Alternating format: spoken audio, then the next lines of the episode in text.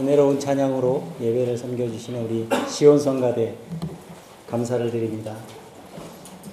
주님이 주시는 평화가 오늘 예배하는 자리에 나오신 여러분들 모두와 함께 하시기를 바랍니다.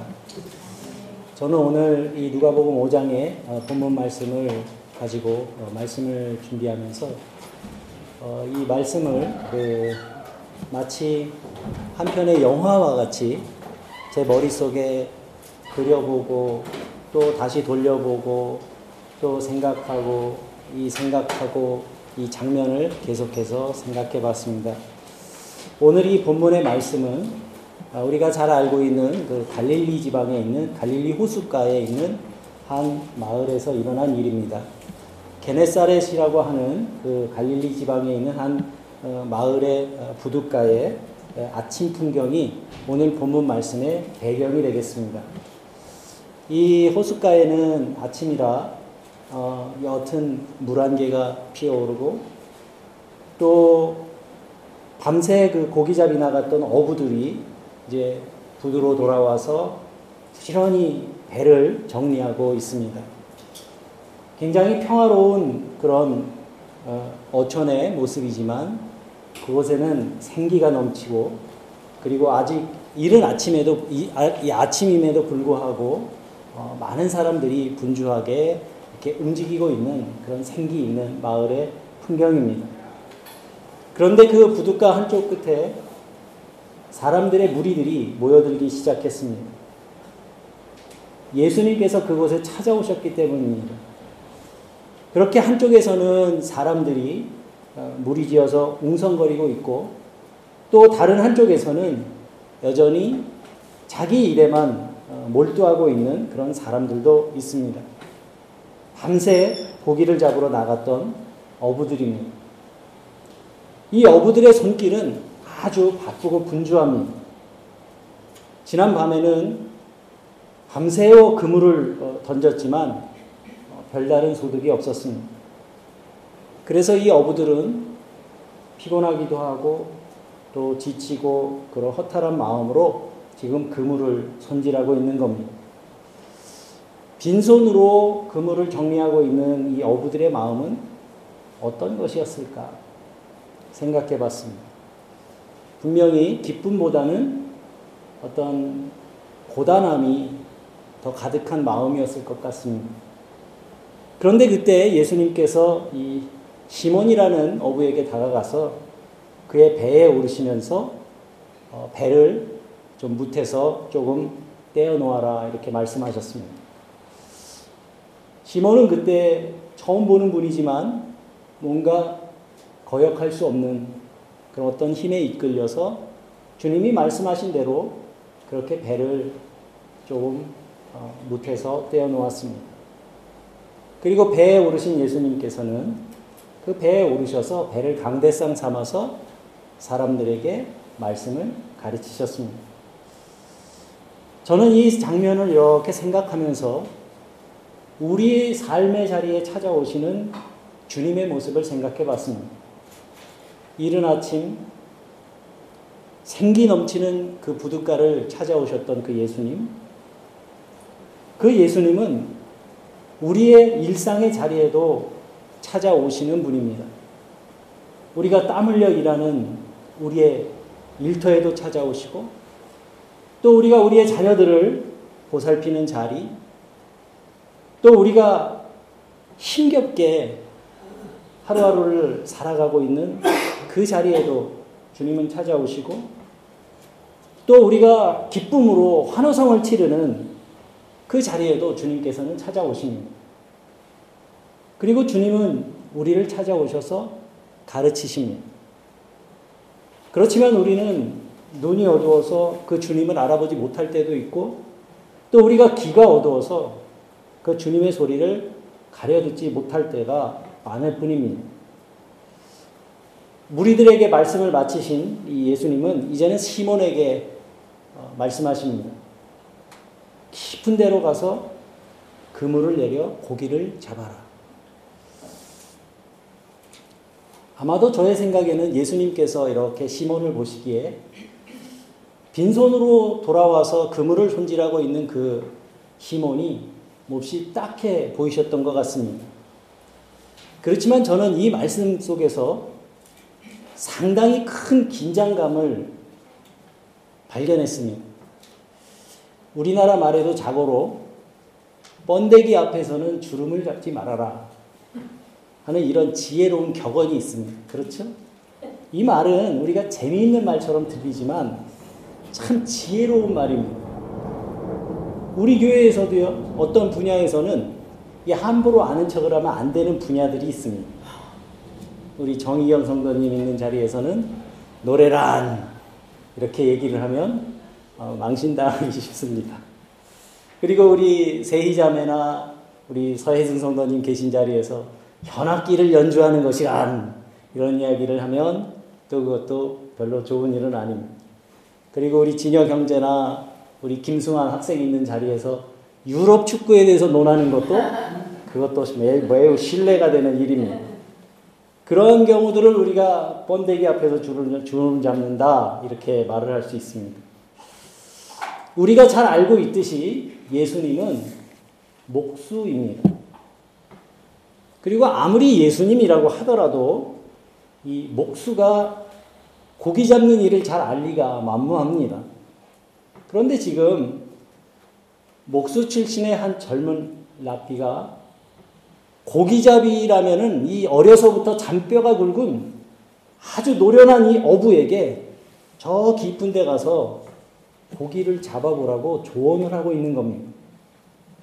그야말로 번데기 앞에서 주름 잡기라고 생각할 수가 있습니다. 지금 여기 있는 이 시몬은 오랜 이 어부 생활의 경험을 통해서 아침에 햇살이 뜨고 나면 그 햇빛 때문에 물고기들이 더 이상 움직이지 않는다는 것쯤은 상식으로 알고 있는 일입니다. 지금 예수님께서 시몬에게 하시는 이 말씀은 어부들의 상식에는 맞지 않는 말씀인 겁니다. 지금 시몬이 자신에게 말씀하고 있는 이 예수님의 말씀을 따른다고 하는 것은 자기의 판단과 어부로서의 오랜 경험과 충돌하는 일인 겁니다. 그래서 이 노련한 이 어부 시몬은 그러한 자기의 내면의 그 갈등을 예수님께 이렇게 표현합니다. 우리들이 밤새워 수고했지만 얻은 것이 없습니다. 그렇지만 시몬의 말은 여기에서 끝나지가 않습니다. 그러나 내가 말씀에 의지하여 그물을 내리겠습니다. 그렇습니다. 이 시몬이 다른 사람과 다른 점은 바로 여기 있습니다. 그는 어쩌면 굉장히 거친 그러한 뱃사람이었을지는 몰라도 그는 참 겸손한 성품의 사람이었던 것 같습니다. 하나님의 말씀이 때때로 우리들에게 어렵게 느껴지는 것은 그 말뜻을 이해하기가 어려운 것이 아니라 그 말씀을 우리가 받아들이기가 어려운 겁니다. 우리는 나의 생각, 나의 경험, 나의 의지, 나의 계획, 나의 욕망, 이런 것들로 가득 채워져 있기 때문에 내게 나, 다가온 그 말씀은 대부분 나의 삶의 현실과 충돌할 때가 많습니다. 그리고 그렇게 다가온 말씀을 우리가 받아들인다는 것은 내가 변해야 하는 나의 변화를 전제로 하는 것입니다. 그러나 인간에게는 익숙한 것에서 벗어나서 나에게 어떤 변화가 요구되는 것들에 대해서 저항하는 마음을 본능적으로 가지고 있습니다. 누구든지. 그래서 사람은 잘 변하지 않습니다. 그게 인간의 본성이고 인간이 가지고 있는 죄의 속성이기도 합니다. 여러분과 저는 바로 이러한 죄의 속성을 가지고 있는 사람들입니다. 그래서 나의 생각, 나의 경험, 나의 의지는 대체로 하나님을 거절하는 마음을 품게 하는 겁니다. 그래서 우리는 내 것으로는 조금도 하나님께 다가갈 수가 없습니다. 아쉽게도 이거는 불가능합니다. 만약 여러분들이 읽고 들은 말씀이 내 안에서, 여러분들 안에서 어떤 갈등을 일으키고 있다면 내 속에서는 지금 영적인 전쟁이 일어나고 있기 때문일 겁니다. 살아있는 말씀은 우리의 일상생활 속에서 충돌하게 되어 있습니다. 그리고 우리는 많은 경우에 좌절하며 이렇게 말합니다. 아, 나에겐 은혜가 부족한가 봐요. 아, 제가 생각해 봤는데 그건 아닌 것 같아요. 우리는 내 안에 가득 차 있는 나를 비워낼 의지를 갖기보다는 그나마 아주 조금 남아있는 그 빈틈도 무언가 나의 것으로 채워지기를 바라며 삽니다. 지금까지 제가 목회해 오면서 종종 신앙 상담을 하게 되는 어, 경우들이 있습니다. 신앙 생활을 좀 더 잘해보고 싶은데 이 침체된 이 신앙에 어떻게 하면 활력을 불어넣을 수 있을까? 그런 고민들입니다. 그러면 그분의 이제 일상 생활의 패턴을 쭉 이야기로 듣습니다. 이야기를 듣다 보면 그 이유를 발견하게 됩니다. 신앙적으로 뭔가 침체된 시간을 보내고 있는 분들의 공통점이 있습니다. 그분들의 공통점이 뭐냐 하면 말씀을 가까이 하고 가까이 하는 생활을 하지 못하는 경우가 거의 99% 천둥도 치잖아요. 뭐 시간이 없다거나, 뭐 마음의 여유가 없다거나, 어? 뭐 그렇게 여러 가지로 표현합니다. 다르게. 뭐 성경을 읽으려고 하는데요. 너무 어려운 것 같아요. 뭐, 아, 제가 좀 게을러서요. 뭐 맨날 그 일상에 쫓기다 보니까 마음의 여유가 생기지 않아. 결론은 뭐냐 하면 성경 읽을 시간이 없다는 겁니다. 의지가 없던 시간이 없던, 없다는 겁니다. 여러분 한 가지 분명한 것은요. 성경 말씀을 읽지 않고 읽지 않고 신앙생활을 잘 해보려고 하는 모든 수고는 헛수고입니다. 말씀이 나를 변화시키지 못하고 그 사람의 삶에 변화가 오지 않는 신앙생활은 헛된 노력이고 좀 심하게 얘기하면 취미생활하고 별반 다를 게 없습니다.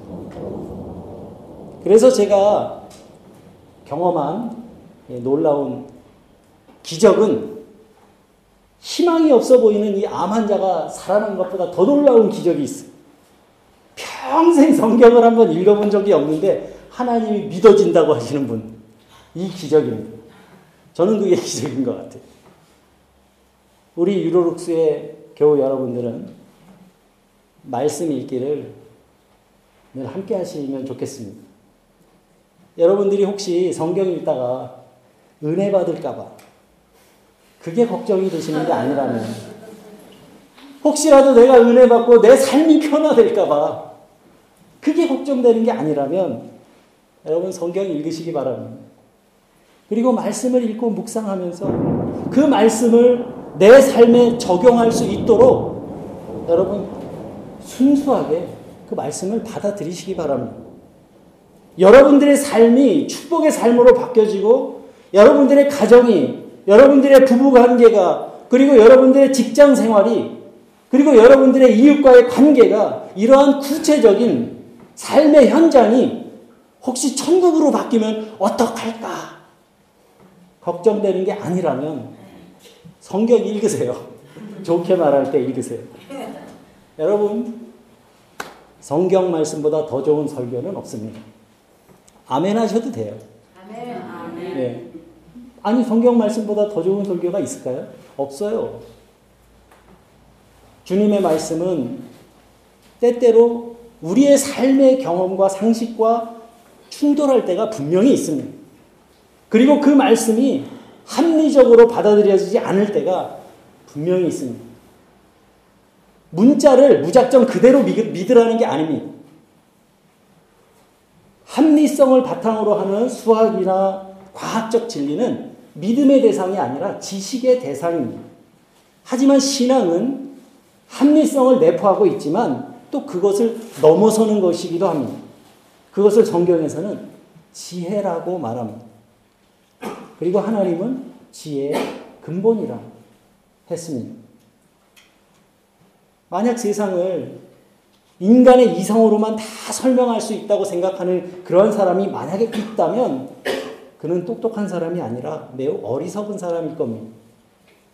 20세기 최고의 지성이라고 하면 아인슈타인을 뭐 뽑는데 이견이 있는 사람은 없을 겁니다.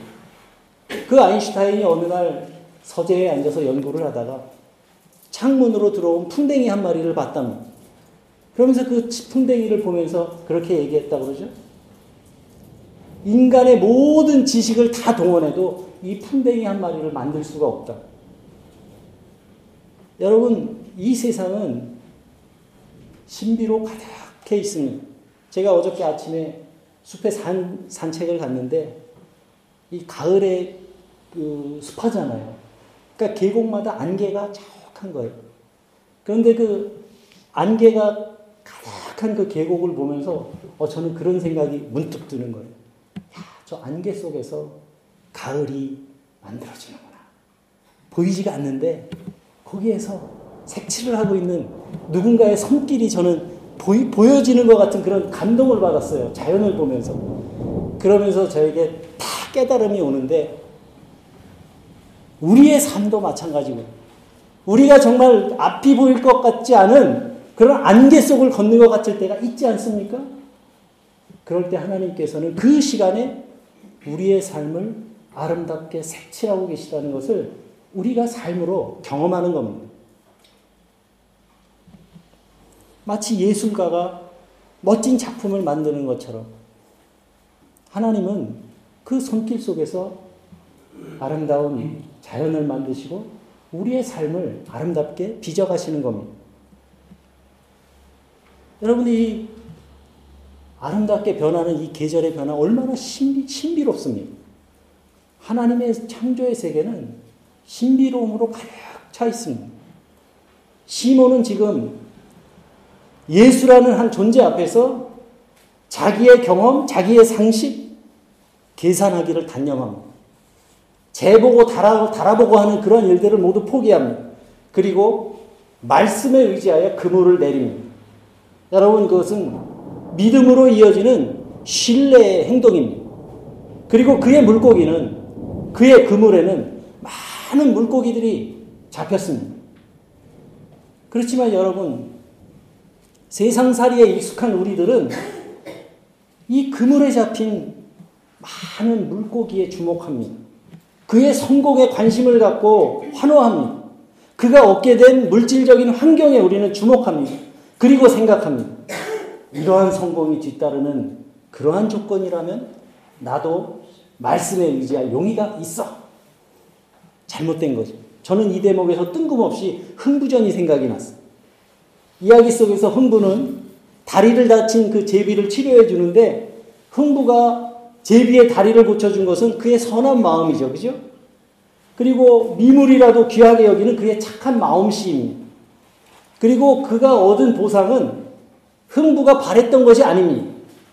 그런데 그러한 흥부의 그 성공을 지켜본 놀부는 결과를 보고 동기를 만들어냅니다.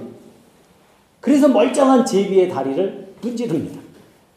이 이야기는 선행의 동기가 무엇인지를 묻고 있는 거 아니겠습니까? 밤새 헛금을질을 했던 이 어부 시몬도 지금 자기의 손끝에서 느껴지는 이 묵직한 그물의 무게가 기뻤을 겁니다. 자기가 밤새 한 그 헛수고를 단번에 보상받았기 때문입니다. 그에게 기뻐할 충분한 이유가 있습니다. 하지만 성경 말씀을 보면 시몬은 기뻐하지 않습니다. 오히려 두려워합니다. 지금 그의 눈에는 그물에 가득한 물고기가 아니라 자기를 향해 말씀하신 그 예수님을 바라보았기 때문입니다.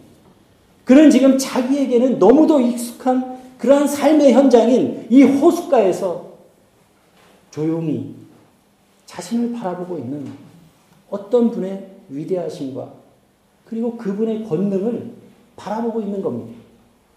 그리고 놀라움과 두려움이 그를 사로잡습니다. 그리고 그분을 바라보면서 시몬은 자기 자신을 돌이켜보게 됩니다. 나름대로는 착하게 살아왔고, 올바르게 그렇게 살아왔고 자신의 많은 어, 삶의 많은 부분들이 삐뚤어지게 살아온 것이 아니라 그저 순박 순박한 그런 삶을 살아왔으니 그러나 무언가 그분 앞에서 나의 삶이 잘못되었다고 하는 것을 깨닫게 됩니다. 결국 그는 예수님 앞에 엎드려서 이렇게 말합니다. 주여 나를 떠나소서. 나는 죄인입니다. 지금 여기 있는 그 누구도 어떤 사람도 시몬에게 죄인이라고 말한 적이 없습니다. 그렇게 고백하라고 일러주지도 않았습니다. 그냥 평화로운 어촌 마을에서 태어나서 평생 열심히 일하며 착하게 살아온 그런 어부입니다. 누구에게 해코지하며 산 적도 없습니다. 그러나 시몬이 예수님 앞에 섰을 때 바로 자기 자신이 문제라는 사실을 깨닫게 된 겁니다. 그리고 그런 자기 자신을 발견하게 된 시몬은 예수님께 뭔가를 구하지도 않습니다. 예수님께 가까이 다가가기보다는 오히려 예수님으로부터 멀어지고 싶어 합니다. 그래서 그렇게 말합니다. 주여, 나를 떠나소서. 여러분, 사람은 진리 앞에 섰을 때 비로소 자기의 거짓됨을 발견하게 되는 것이고, 밝은 빛 앞에 섰을 때 내가 어둠인 것을 깨닫게 되는 겁니다. 시몬은 지금 놀라운 기적의 현장에서 뜻하지 않았던 삶의 새로운 가능성을 발견한 겁니다. 지금까지 살아온 그의 삶은 먹고 사는 문제를 해결하는 것, 그리고 로마의 식민지의 한 백성으로 살아가면서 그저 하루하루를 어, 그 분노, 분노를 삭히면서 살아가면서 숨죽인 채로 그 현실에 순응하면서 살아가는 것이 삶의 전부인 줄만 알고 살았습니다. 그런데 어느 날 자기 앞에 다가온 이 예수라는 그런 존재는 지금까지 자신이 경험하고 이해했던 것과는 전혀 다른 삶의 길을 그에게 보여주고 있는 겁니다. 여러분, 이것은 마치 새로운 세계를 발견한 것과 다르지 않습니다. 전혀 다른 삶의 이면을 발견한 겁니다. 그런 그에게 예수님이 선언하듯이 말씀하십니다. 무서워하지 말아라. 이제 후로는 내가 사람을 취하리라. 시몬은 지금 새로운 부르심 앞에 서 있습니다. 그 소명은 사람을 취하는 일입니다. 절망의 바다에 떠밀려서 살아가는 사람들을 희망의 폭으로 이끌어가는 일입니다. 하나님의 존재를 깨닫지 못하면서 하루하루를 낙심과 절망 가운데 살아가는 사람들에게 하나님이 아버지이심을 일깨워주는 소명입니다. 하나님의 피조물로 태어났음에도 불구하고 그러한 존엄성을 잃어버린 채 죄의 노예가 되어 살아가고 있는 그런 사람들의 영혼을 회복시키고 다시 일으켜 세워서 구원의 백성이 되게 하는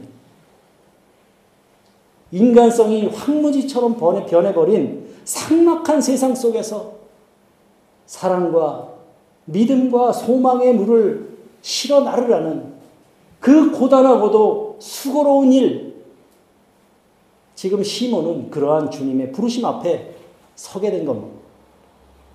여러분, 우리가 받은 은혜 가운데 가장 큰 은혜가 뭐겠습니까? 건강, 행복, 형통함, 좋은 직장, 자녀, 축복, 물질의 축복, 이런 모든 것들, 우리 삶에 꼭 필요한 것들입니다. 그러나 우리가 받은 은혜 가운데 가장 큰 은혜는 하나님께서 우리를 믿음의 자리로 불러주신 겁니다.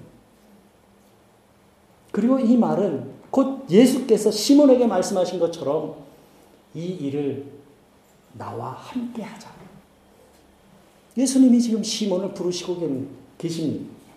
이 부르심은 오늘 예배하는 자리에 나온 저와 여러분들에게도 말씀하고 계신 겁니다. 이 일을 나와 함께 하자. 우리에게 가장 영, 명예, 영광스러운 명예가 있다면 주님의 동역자로 살아가는 것일 겁니다. 우리에게 가장 영광스러운 보상이 있다면 그것은 주님의 동역자로 살아가는 겁니다. 툭 하면 세상 탓하고, 남 탓하고, 환경 탓하고, 형편이 좋을 때는 막 웃으면서 형편이 조금만 나빠지면 막 징징거리면서 살아가는 우리들인데 주님은 그렇게 변덕이 죽을 듯하는 우리를 보고 당신의 거룩한 일에 함께 하자고 우리를 초청하고 계신 겁니다. 그런 나의 현실을 깨닫게, 깨닫게 된 사람들은 차마 그 주님께 기꺼이 다가갈 수가 없는 겁니다. 주님 내게서 떠나소서 나는 죄인입니다. 여러분 주님의 이 부르심이 무엇이겠습니까? 서로가 서로를 신뢰하지 못하고 사람과 사람 사이에 화평하지 못하고 불화의 골이 깊게 패여 있는 이 어지러운 세상 속으로 나가서 그 깊게 패인 골을 믿음과 사랑과 소망으로 메꾸어 가라고 나와 함께 그 일을 하자고 주님이 부르시는 거 아니겠습니까? 그리고 중요한 것은 그 일은 이미 주님께서 먼저 시작하신 일이라는 겁니다. 그래서 우리가 믿음의 결과로 그리고 부르심에 응답한 사람으로 살아가면서 선한 일에 힘쓰고 있다면 그 결과가 설마 좀 별 볼 일 없다고 하더라도 우리는 실망할 필요가 없는 겁니다. 하나님께서 하시는 일은 또한 하나님이 완성하실 것이기 때문입니다. 다만 그분을 믿고 그분의 말씀을 내 발의 등불로 삼는 우리들은 정말 작은 삽 하나만큼이라도 희망의 흙을 실어 나르는 그런 마음으로 살면 되는 것입니다. 하나님의 일을 위해 나의 욕망을 내려놓는 순간 우리의 믿음의 키는 조금씩 자라나게 되어 있습니다. 테레사 수녀님이 말한 것처럼 우리는 몽땅 연필처럼 볼품 없는 사람들일 수도 있습니다. 하지만 그 몽땅 연필이 누구 손에 붙들려 있느냐에 따라서 이야기는 달라집니다. 부르심에 감사하며 하나님의 손에 들려지는 여러분들 되시기를 바랍니다. 성경 말씀은 주님의 초대를 받은 이 어부들이 어떻게 반응했는지 아주 간결하지만 힘있게 전해주고 있습니다. 저희가 배들을 육지에 대고 모든 것을 버려두고 예수를 쫓으니라. 예수님이 꿈꾸었던 세상, 하나님의 나라를 이 땅 위에 이루어가는 일에는 많은 것이 필요하지 않습니다. 그들이 지녔던 것들은 예수님을 따르기 위해서는 모두 불필요한 것들이었습니다. 세상에 물들어 있는 우리들은 그들이 버린 배와 그물에만 주목합니다. 그러나 그들이 버려둔 배와 그물은 그들이 버린 모든 것의 일부분일 뿐입니다. 나의 지식, 나의 경험, 나의 판단, 나의 세계관, 견고하게 구축되어 있는 자기의 하나님의 일은 내가 가진 가능성을 보고 짐작하는 일이 되어서는 안 됩니다. 마찬가지로 우리 유로룩스 공동체의 여러 가지 일들과 교회의 미래는 서목사나 아니면 이 교회의 재직들이나 교우들의 가능성을 보고 짐작되어서는 안 됩니다. 우리가 하나님 앞에 온전히 두 손 들고 기부업. 그때서야 비로소 하나님의 능력이 우리 안에 흘러들게 되는 것입니다. 우리가 기도할 때 두 손을 모아서 기도하는 것은 내가 손에 들고 있는 것을 다 내려놓기 위해서입니다. 하나님의 일을 하는 것도 마찬가지입니다. 내가 쥐고 있는 것을 내려놓을 수 있어야 그제서야 하나님의 일이 가능한 겁니다. 믿음의 삶을 살아가는 것은 세상에서 필요한 것을 더 얻기 위한 것이 아닙니다. 오히려, 오히려 세상에서 얻은 것을 버리기 위한 것입니다. 세상이 날마다 우리의 영혼 속에 주입시키고 있는 허영심, 경쟁심, 물질에 대한 집착, 또는 남을, 다른 사람을 지배하려는 마음 같은 것들이 그런, 그런 겁니다. 그런 것들을 내려놓으면 우리의 영혼은 자유로워집니다. 롯의 아내는 뒤를 돌아보다가 소금 기둥이 되었습니다. 우리는 예수 믿으면 복 받는다고 말합니다. 사실입니다. 예수 잘 믿으면 복 받습니다. 그런데 그 복이 어떤 복인지는 우리가 제대로 알아야 합니다. 여러분들이 원하시는 복은 어떤 복입니까? 만약 그 복이 세상이 정해놓은 행복의 조건을 채워나가는 것이라면 우리는 예수 믿어도 결코 행복해질 수 없습니다. 그것은 채워지는 것이 아니기 때문입니다. 세상의 이러한 저러한 일들에 휘둘리지 않는 흔들리지 않는 그 중심을 얻는 것.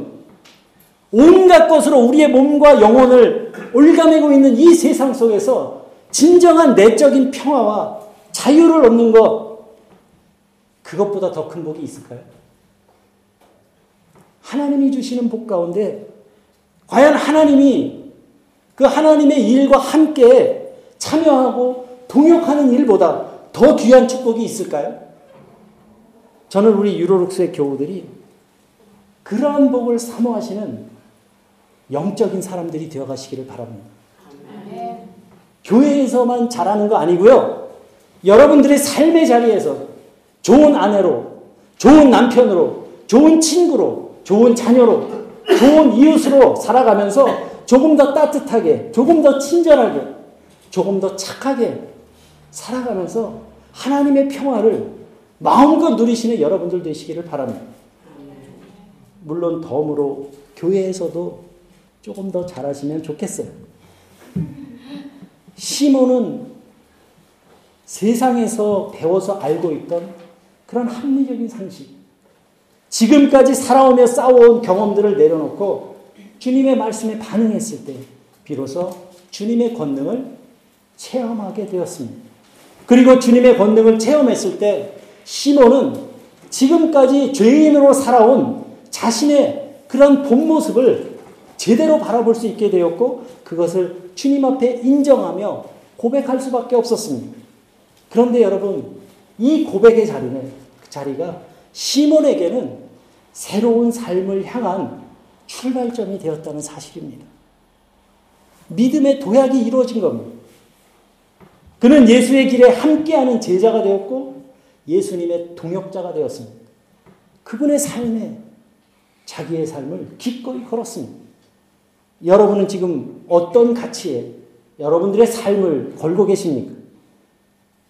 우리의 삶의 자리에 찾아오시는 그 주님의 부르심에 응답하는 그러한 삶을 살아가고 계십니까?